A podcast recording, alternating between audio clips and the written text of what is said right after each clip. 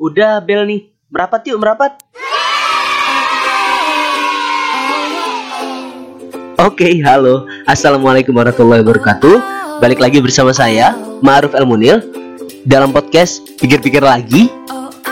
Untuk teman-teman yang baru pertama kali gabung di podcast Pikir-pikir lagi, jadi podcast ini adalah podcast yang concern terhadap isu-isu pengembangan diri, isu psikologi dan juga isu-isu kepemudaan. Sesuai dengan tema yang tertera, yaitu pilih-pilih teman, hari ini gua Maruf El Munir akan mengajak teman-teman semua untuk mikir-mikir lagi perihal pilih-pilih teman. Sebagai awalan, teman-teman mungkin dulu atau mungkin sampai sekarang masih mempercayainya dalam dirinya terutama mempercayai bahwasannya dalam berteman itu nggak boleh pilih-pilih. Apakah benar? Simak selengkapnya ya. Yuk, langsung aja kita mulai. Tiga, dua, dan satu.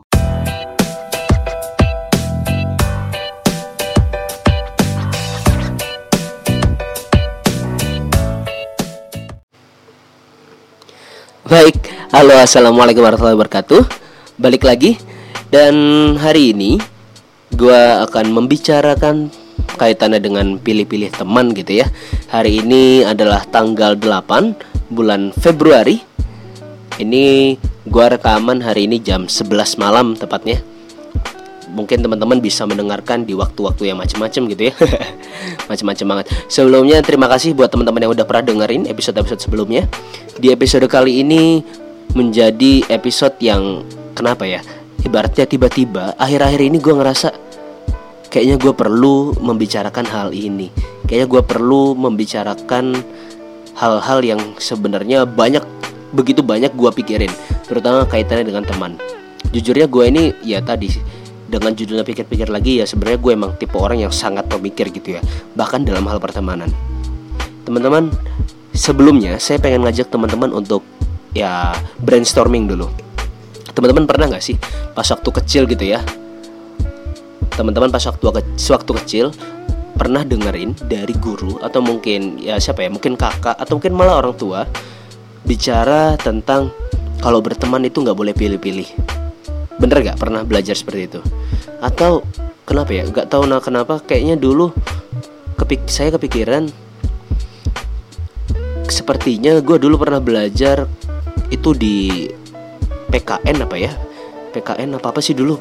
Aduh ketahuan ya zamannya ya. Iya dulu kayaknya gue pernah belajar tentang itu ke semasa gue SD dan ya mungkin itu termasuk hal yang gue pahami. Walaupun memang kita sebagai mungkin ketika itu SD SMP ujung-ujungnya masalah pertemanan itu masalah frekuensi. Dalam arti masalah kecocokan. Ada ada atau tidaknya kecocokan. Karena awalnya kan dari sana. Kalau misalnya nggak cocok ya nggak bakal mau lu berteman ya kan? Sederhananya begitu. Tapi sebentar dulu. Ada hal lain. Mungkin teman-teman yang beragama Islam mengerti uh, lagu lagu Tombo Ati mungkin teman-teman pernah dengar gitu ya Tombo atiku limo perkara nih dan seterusnya. Salah satunya di dalamnya ada ber, berkumpullah dengan orang soleh. Nah, hal ini teman-teman pernah nggak sih nyadar di situ ada sesuatu yang pesan tersirat gitu ya dalam arti ternyata ada maksud ya bahkan dalam konsep tombo ati itu dia meminta kalau lu kalau mau berteman kalau lu mau berkumpul gitu ya ya sama orang-orang soleh aja gitu. Dalam arti bukan aja ya bukan aja. Karena di situ juga tidak ini tapi di situ dianjurkan. Dianjurkan untuk berkumpul dengan orang-orang soleh. Itu bila kait dikaitkan dengan tombol hati. Sehingga begini teman-teman. Balik lagi ke awal.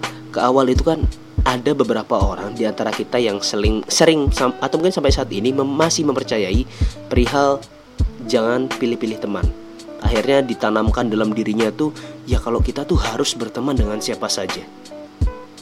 Dan gua terangkan di sini sepertinya gua sampai saat ini tidak mempercayai hal ini. Dan jujurnya gua sangat milih-milih perihal teman ini. Ya banget kayaknya gue masalah tempat teman ini gue sangat pilih-pilih. Tapi sebelum gue lanjut kayaknya gue nyadar sesuatu dari tadi gue berubah-ubah gitu ya. Saya gue saya gue ini mohon maaf gue ya gimana ya? Masih kecampur-campur gitu ya. Kebiasaan di Jakarta terus di Jogja terus di Kalimantan. Jadi dah bahasa gue masih bingung gue mau make saya atau gue enaknya. Oke jadi gue lanjut ya. Perihal pilih-pilih teman ini teman-teman pernah nggak sih teman-teman mendengar kalimat ini juga orang-orang terdekat dari diri kita adalah gambaran dari diri kita Bahkan ada yang menyatakan tiga orang terdekat kita itulah gambaran dari diri kita. Ada juga yang bilang lima orang terdekat dari diri kita itulah gambaran diri kita. Pernah nggak teman-teman sadar itu?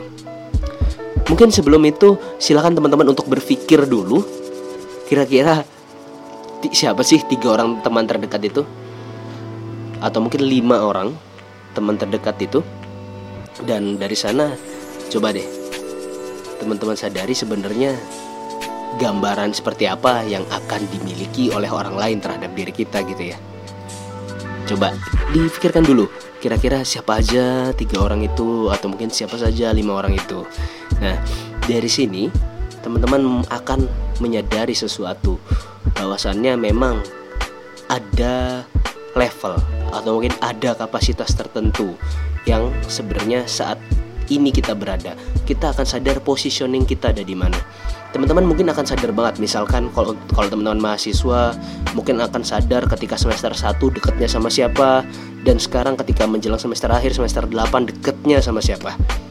Ini adalah sebuah gambaran di mana mungkin itu adalah sebuah peningkatan dari namanya apa ya saya bilang ya relasi ada juga mungkin ya peningkatan di pertemanan gitu ya atau mungkin memang peningkatan di kapasitas diri gambaran dirinya jadi kaitannya dengan pilih-pilih teman begini. Jadi kalau gue pribadi masalah pilih-pilih teman ini, kalau tadi gue bilang gue sangat pilih-pilih teman, posisinya di sini. Gue percaya bahwasannya segala sesuatu itu ada tempatnya. Entah itu perkataan, entah itu perbuatan, bahkan masalah teman. Dalam arti gue sangat mengutamakan yang namanya fleksibilitas gue. Ada tem ada posisi di mana gue membutuhkan untuk berteman dengan orang-orang yang soleh kalau tadi dibilang di Tombo Hati dengan orang-orang soleh. Bahkan gue memper gue jujurnya gue men me, apa ya bahasanya ya? Gue men-spare waktu tersendiri untuk itu. Dan bahkan bukan hanya itu dalam arti gue juga men-spare waktu untuk bertemu dengan orang-orang yang isinya ketika bertemu gue selalu isinya diskusi-diskusi politik ada juga. Ada juga yang bicaranya diskusi-diskusinya tentang agama ada juga. Ada juga yang diskusi-diskusinya tentang psikologi ada juga. Ada juga yang teman-teman yang berdiskusinya selalu tentang organisasi ada juga. Atau bahkan percintaan gitu ya. Atau bahkan hobi. Dan semua hal ini jujurnya ya gue pribadi sangat membutuhkan hal itu semuanya ada titik di mana kita ngerasa wah kayaknya gue harus banyak pengen ketemu teman-teman gue yang sefrekuensi gue dalam hal pemikiran ah, pemikiran beragamanya atau mungkin dalam hal pemikiran politiknya atau mungkin dalam pemikiran keorganisasiannya. Nah dari sini itu kita harus menyadari bahwasannya kita tidak bisa terus menerus pada orang-orang yang itu-itu saja. Dalam arti kita kalau sudah berteman dengan A dengan A saja gitu ya. Terus karena dia ngerasa oh dia ini tidak sesuai dengan saya gini-gini gini segala macam. Akhirnya harus selalu pilih-pilih teman. Terus akhirnya sampai ditinggalkan.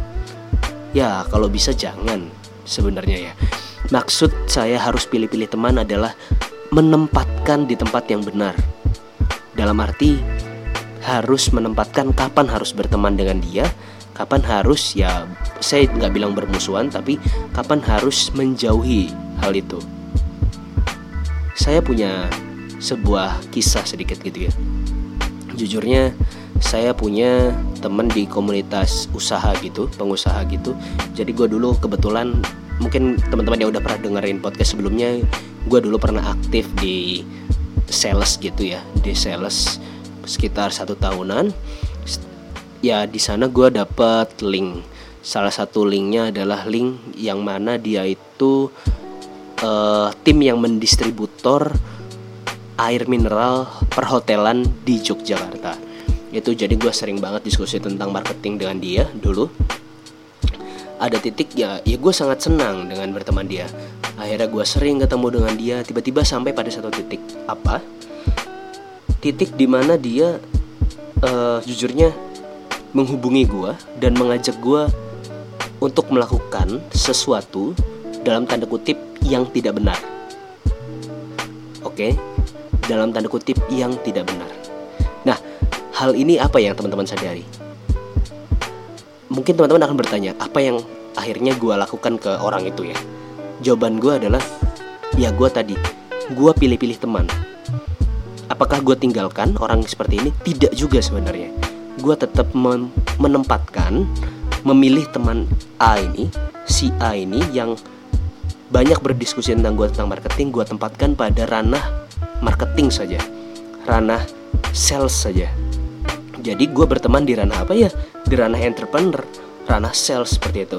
Lalu di ranah lain di ranah kehidupan pribadi gue mungkin gue nggak banyak bicara tentang itu di ranah agama mungkin gue nggak banyak bicara tentang itu ya sama halnya dengan tadi kalau bicara tentang hal lain misalkan politik gitu ya ketika bicara tentang politik mungkin ada titik di mana kita udah nggak mau lagi dengerin si A ini karena berbeda pendapat dengan kita. Apakah kita harus menjauhinya? Tentunya jangan. Tentunya jangan dan kalau bisa ya tidak boleh. Kalau perlu kita tempatkan si orang yang berbeda dengan kita ini di tempat yang lain. Di tempat apa? Di tempat yang punya kesamaan dengan diri kita supaya kita bisa mampu menerima dirinya. Ini udah ini udah kaitannya dengan sudut pandang dan toleransi yang pernah gue bahas di episode-episode sebelumnya. Jadinya hal ini sangat berkaitan gitu ya. Jadi di mana posisi pilih-pilih teman ini adalah di mana gue menyarankan untuk menempatkan teman di tempat yang benar. Dalam arti ada hal-hal tersendiri yang memang kita batasi dalam diri kita. Contoh yang paling gampang adalah teman-teman kalau misalkan mau mulai menerapkan ini adalah teman-teman mulai batasi diri pribadi. Itu yang paling utama. Mungkin kalau ditambah dengan ada lingkup di dalamnya lingkup keluarga gitu ya. Lingkup keluarga. Terus misalkan ada lingkup lagi lingkup keilmuan. Ada lagi misalkan lingkup profesional atau mungkin ada lagi lingkup hobi? Dan segala macamnya itu tergantung dari begitu banyaknya minat teman-teman. Dan kalau gue pribadi sangat banyak ya. Ya akhirnya gue pribadi jujurnya ketika gue menerapkan ini gue sangat punya banyak punya sangat banyak teman. Aduh kebalik malah. Punya sangat banyak teman. Walaupun memang kalau ditanya berapa banyak teman dekat yang gue punya ya mungkin jujurnya nggak begitu banyak. Karena apa? Karena gue milih-milih teman. Dalam arti gue benar-benar menempatkan pada tempat-tempat tertentu. Bahkan ada hal-hal yang gak penting. Dalam arti gue punya teman-teman khusus di mana gue bisa main PUBG bareng. Atau mungkin main FIFA bareng main PES bareng. Atau mungkin ngomongin One Piece bareng. Atau mungkin ngomongin Naruto bareng apalagi. Atau mungkin ngomongin perkara Marvel dan DC bareng atau mungkin ngomongin perihal Game of Thrones bareng. Jadi ya inilah konteks pilih-pilih teman yang gue maksud adalah perihal ini.